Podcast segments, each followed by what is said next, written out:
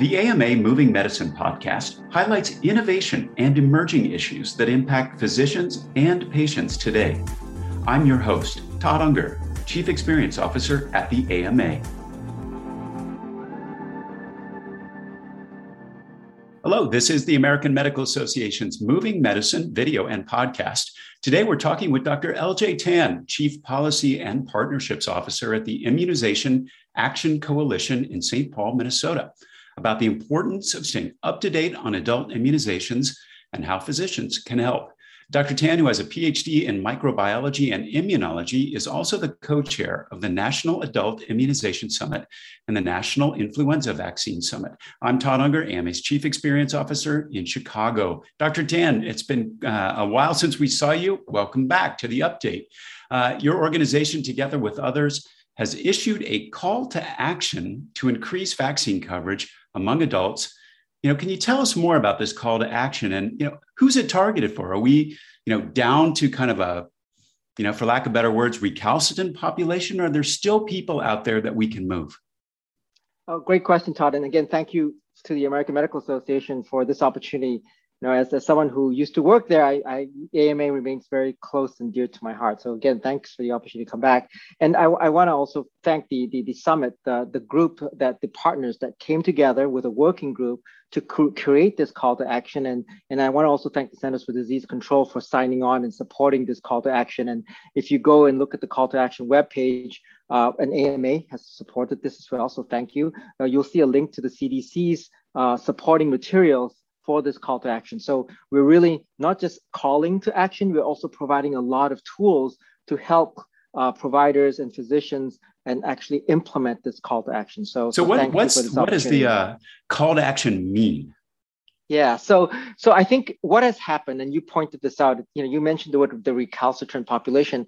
Our, our challenge with adult vaccines, even before COVID nineteen, um, was not necessarily recalcitrance, but actually ignorance. And and uh, and the fact that adult immunizations, while recommended uh, for many many adults, uh, many many patients, and indeed many uh, physicians, many clinicians remained unaware, um, blissfully maybe, that there were recommendations that they could deliver to get people protected, adults protected against these, these vaccine preventable diseases.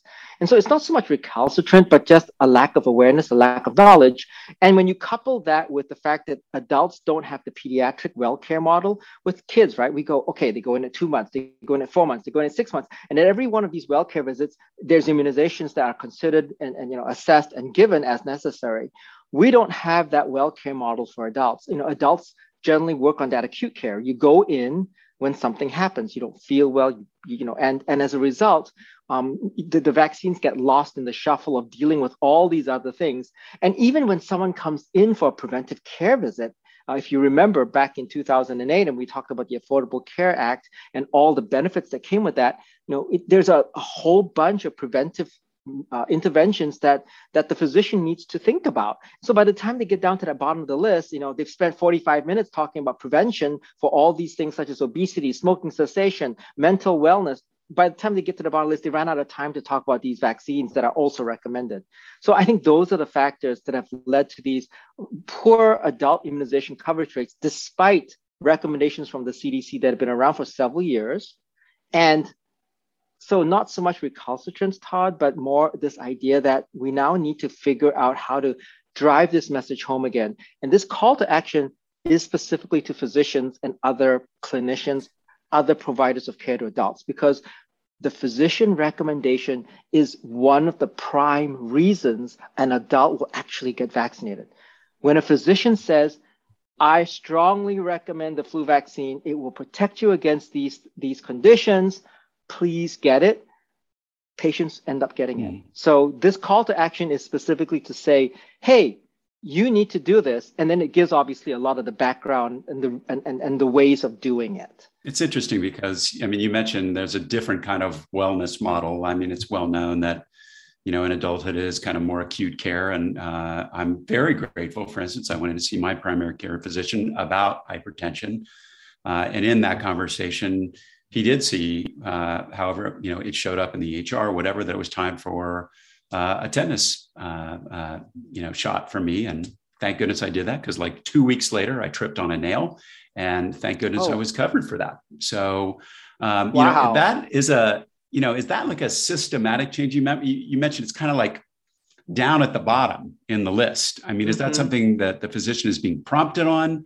uh, as part of you know a, a visit when someone's in there? There's kind of a lot to ask, no? Yes, yes. So I think I think we're trying to routinize and and make it part of the system a bit more uh, for adults, so that a lot of this work can be taken off the hands of the physician if necessary. So, for example, using electronic medical records and what we call standing orders, um, we can actually provide the vaccine to an adult um, even if the physician hasn't seen the adult. And of course, if the if the patient says, "Oh, I really have some questions," the physician can then step in. But but the situation that you've talked about can even go out of the hands of the physician, where the physician actually signs off on a standing order, and standing orders aren't new. We we've used them for a long, long time. And what we're saying now is the physician can sign off on a standing order. Uh, when that prompt comes off, the nurse in the clinician's practice, the physician's practice, can actually now give the vaccine. And of course, again, as I said, if the patient says, I have a question, then the physician steps in. So it essentially tries to make the process a little more efficient. And I, I, there's a lot of information out there on this, and I think uh, I think you know I think one of the things I just want to draw attention to is this call this call to action asks physicians to abide by actually a standard of care. Uh, it's called the uh, Standards for Adult Immunization Practice and it was issued by the National Vaccine Advisory Committee that advises the Department of Health and Human Services. Uh, I think this is one of the reasons why I think CDC was was quick to sign on was because it is based in a lot of data and science that shows that if we want to make a difference in these adult immunization rates, there are four things we have to do as, physicians have to do. They've got to assess the status of their patient because if you don't know what the patient's status is with vaccination, um, you can't make a recommendation, right? And this is where what you talked about, the electronic medical records, those things come in. Then after you do that, you have to then identify the vaccines. And for Todd, he identified you are due for Tdap. So that, and then he clearly recommended it to you. That's why you got it. Because if he didn't recommend it, that the physician didn't recommend it to you, uh, you probably wouldn't even think about getting the vaccine. Then, then best of all, if that physician can then offer the vaccine to you right on the spot. By the way, when you step out of, when I step out of here, if you don't have any questions, um, the nurse is going to come in and give it to you right away. And then finally, they document it, right? Document it in the information systems of the state so that when you now go and step on that nail two weeks later and you go into the emergency room, they can immediately look up your record and say, he's had his Tdap, he's good. So, so those are the standards of care for adult immunization practice that this call to action refers to. And sometimes I think in the busy, busy physician life, they, they kind of, you know, hopefully this call to action will remind them that this is, this exists and that they should go look at it. So this sounds uh, really smart, and the timing couldn't be better uh, for thinking about it this way. Because what you know, what are the vaccination numbers telling us now? Yeah, so the vaccination numbers back in, you know, in the before pre-COVID levels, uh, they were already very, very low. We had numbers, and again, this these are numbers anyone can look up. You know, at least three out of four adults was were, were missing at least one routinely recommended vaccine. So the the routinely recommended vaccines, as, as many of your members, physicians will know, flu, pneumococcal, uh, shingles, uh, uh, Tdap, uh, those are those are routinely recommended, and at least three uh, out of every four was missing at least one of those. Uh, and then, and, and as a result of that, what we know is that when we don't do everyone well, the people that really fall through the cracks, and we've been talking a lot about equity, are the racial and ethnic disparities. So racial and ethnic disparities in adult vaccination coverage have been prevalent and have continued to widen for some vaccines over the past few years. And then, of course, when you take these low levels for the racial and ethnic minorities, the low levels in general, and then you put on top of that COVID, when people didn't come in anymore. So physicians didn't even get a chance to talk to their patients. So as a result of COVID, those coverage rates dropped even more. So Can these are already uh, low rates. I'm sorry. Could you give us some, you know, specifics? Give me an example of that kind of disparity. Where do, where do we see that? So, so let's start with shingles. In 2019, about 29% of non-Hispanic white um, white U.S. adults 50 and older had received the shingles vaccination. Now, remember, the recommendation that comes from CDC and the ACIP is that everyone 50 years of age and older should receive shingles vaccination. But again, as I said, 29% of non-Hispanic whites. So this, this is really, really low. But if you then look at the disparities, only 18% of non-Hispanic blacks and only 15% of Hispanic adults have been have received shingles. So dramatically lower than the white levels, right? So it's low to begin, kind of low to begin with, given and then it, you know, yes, and and you're and talking disparities about disparities even on the on on the other side of that. That's terrible because uh, I'm fortunately one of that 29 percent because I've seen friends with shingles. I know what the uh, the pain associated with that is, and a lot of these, you know, illnesses are are severe uh, and preventable. And, and exactly, and and even if you look at shingles and say, hey you know most people don't die from shingles which is absolutely true. There are there are complications from shingles such as postherpetic neuralgia which leads to chronic debilitating pain um, that that totally destroys quality of life for the patient. And i think those are things that are, are, sometimes we forget with adults. You know often when you talk to someone who's an older adult when you talk to them about flu vaccine for example you know a lot of them aren't as worried about morbidity as they are sorry mortality as they are about morbidity, right? A lot of the folks, older folks, will ask me and they'll say, "Hey, I, you know, LJ, you know, I, I've lived a long life. You know, I'm not really that worried about death, but I, but I right now have have quality of life. I cook for myself. I'm in an assisted living facility. I see my grandchildren. I, I love hopping onto that shuttle bus that takes me to Walgreens and I or, or, or takes me to a pharmacy, and I get to do my little shopping there. I love that." But you know what I'll tell them is that if you catch flu and you don't have vaccine in you, you're not vaccinated, uh, that quality life could go away. You could lose mobility. You could be end up being bedridden. You could end up needing a walker. And and I think sometimes we lose track of this quality of life issue that adult vaccines protect us against as well. Curated from more than 3,000 major newspapers, magazines, and journals, the AMA Morning Rounds newsletter delivers the top stories in healthcare right to your inbox, Monday through Friday.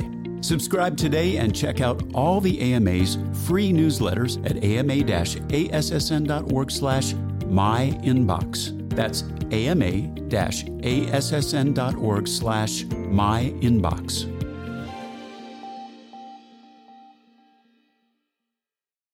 Do you think that's uh, you know just people don't have familiarity with like what shingles are and what they can cause, or you know the impact of the flu or tetanus, and and the risk that you're taking essentially by not thinking about these things. I mean, do you think yeah. that that's where the deficit is here? Is just on the and the patient understanding?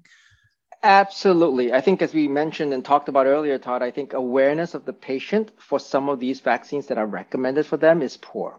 Flu may be the only one out there where patients generally say, "Yeah, I think I'm supposed to get that flu vaccine," right? Uh, but but for the others, it's very the awareness is not is is poor, and part of that awareness is exactly what you said. It's it's also a lack of awareness of how severe some of these complications from these diseases can be, right? Uh, and I think I think that's incumbent on us as advocates for immunizations for adults to increase that awareness of not just the vaccines, but the severity of the vaccine preventable hmm. diseases. So I think you're absolutely right. Now you mentioned also, you know, this was a problem before COVID came along, and then boom, we're in the middle of a pandemic. This is having pretty significant impact now uh, on immunizations. Can you just give us uh, a little bit of detail on that? Yeah, so I so so the the unfortunately we don't have the actual data on that yet in terms of how much it's impacted. What we do have are data that's come from us from some of our partners at the summit, like some of our manufacturing partners who have been tracking things like you know vaccines distributed. And what we do know is that there is a uh, there has been there was a dramatic decline in vaccines that were being ordered as measured by claims data and by vaccines that were being distributed as measured by the distribution data from the manufacturers during COVID. And what we do know is that in this last few months, uh, obviously prior to Delta, we have been seeing these increases back in the adult immunization coverage rates. But the challenge is that if we have a deficit, in order to cover all the people who missed vaccines and catch them back up, we can't just return to where we were in the past, right, Todd? We've got to go above it to catch up all these other people. And unfortunately, we ha- we're not even returning to the to previous levels before COVID. We're just getting, we're slowly getting there. We're not even returning there yet, let alone getting above it so that we can catch up all these people who have missed it. So that's what we do know. And, and I think CDC will, will is monitoring this and hopefully we'll have some actual data from some of our traditional surveillance systems that will that will continue to support our efforts in doing this. So we're in major catch-up mode. Yes. Uh, and we know, uh, you know, people look to and trust their physicians. Yes. You kind of outlined a, a bit of a multi-step process. Can you give us some more practical guidance for physicians to help us rectify the situation? Yeah, absolutely. So so obviously increasing the patient awareness, which we just talked about. So patients and physicians now have all these portals put this information out there so patients can be aware of it. And as part of that, when a patient's about to come in, you need to use those immunization information systems to assess their needs.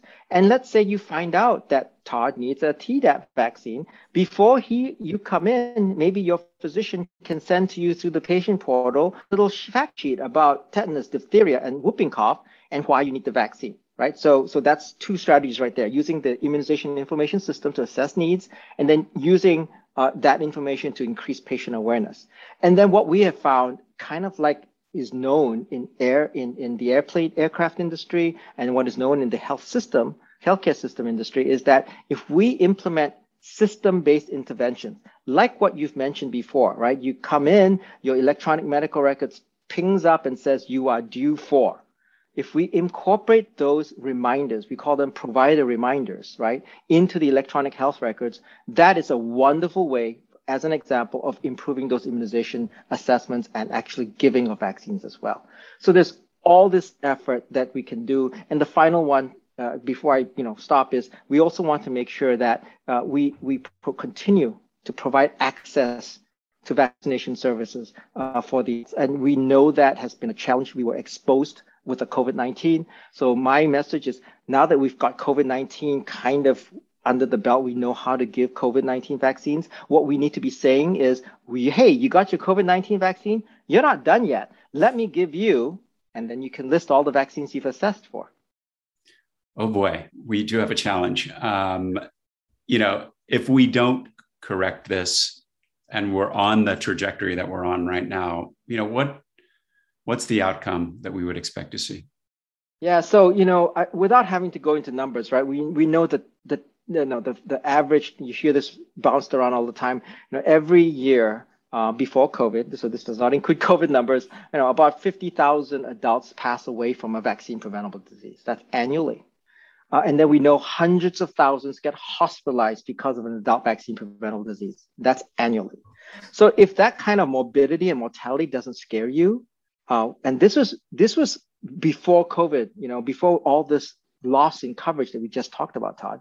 If that's not enough, right, then you think about what that means in terms of cost to the healthcare system. And there, there are now th- two or three good papers out there that look at the cost of the healthcare system when we do not vaccinate uh, and we allow these vaccine preventable diseases to persist. And the cost of the healthcare systems runs in the 10 of billions of dollars annually. So morbidity, mortality, healthcare costs. All of them are already present and will continue to get worse if we do not turn this boat around. You know, given, I mean, that, given the size of that number, you know, shouldn't we be spending a lot more, and I'll just call it, for lack of better words, on marketing? Uh, it seems like there are a lot of voices out there that are talking about uh, vaccinations, but the deficit in terms of information, the ability to reach uh, that patient, you know, given the bombardment of other messages that are coming out there, like, do you see kind of an opportunity for us to like market this better? I think so. Like the whole concept of you got your COVID 19, you're not done yet. I think that's something we can leverage because COVID has helped us uh, in terms of helping the public understand the value of vaccines. I think I think that has really helped us. And I think what we need to continue to emphasize is that the value of vaccines are not just for pediatric populations, but they're also for the adult population. So in other words, it's a lifespan uh, value. You know, we need to vaccinate our kids, our adolescents, and our adults. So I think we need to leverage that and, and use that in our, in our benefit. But but the truth of the matter is is that we, as public health folks, you know, you heard this, the public health infrastructure is stretched. And so when we have to compete against some of the larger, as you say, marketing messages, um, the vaccinations tend to be the poor stepchild. There's a lot of information out there. Where uh, are resources that physicians should look to uh, about the call to action? Yeah, so the summit that I co-chair with the CDC and HHS has a web page that's entirely dedicated to the call to action. Uh, it's uh, it's www.izsummitpartners.org forward slash call to action adult immunizations. And I think Todd, you're going to put that up for folks to look at. When you go to that site, you'll also be directed to all the other organizations that support that call to action, including the AMA, uh, and you'll be able to kind of link to their sites as well as to that CDC site I mentioned at the very beginning uh, that has a lot of supporting uh, infrastructure documents to help with that call to action. Dr. Tan, thank you so much again. For those uh, physicians out there that are interested in finding out more about the call to action, take a look down at the bottom here for that URL or search for that through Google. Uh, in the meantime, Dr. Tan, thanks so much for being here today. Really appreciate uh, hearing from you as always. Uh, uh again, call to action, please check that out. Uh, in the meantime, everybody out there, please take care and join us for another segment of Moving Medicine uh, soon. I'm Todd Unger, and this has been Moving Medicine, a podcast by the American Medical Association. You can subscribe to Moving Medicine and other great AMA podcasts anywhere you listen to yours, or visit ama-assn.org slash podcasts. Thank you for listening.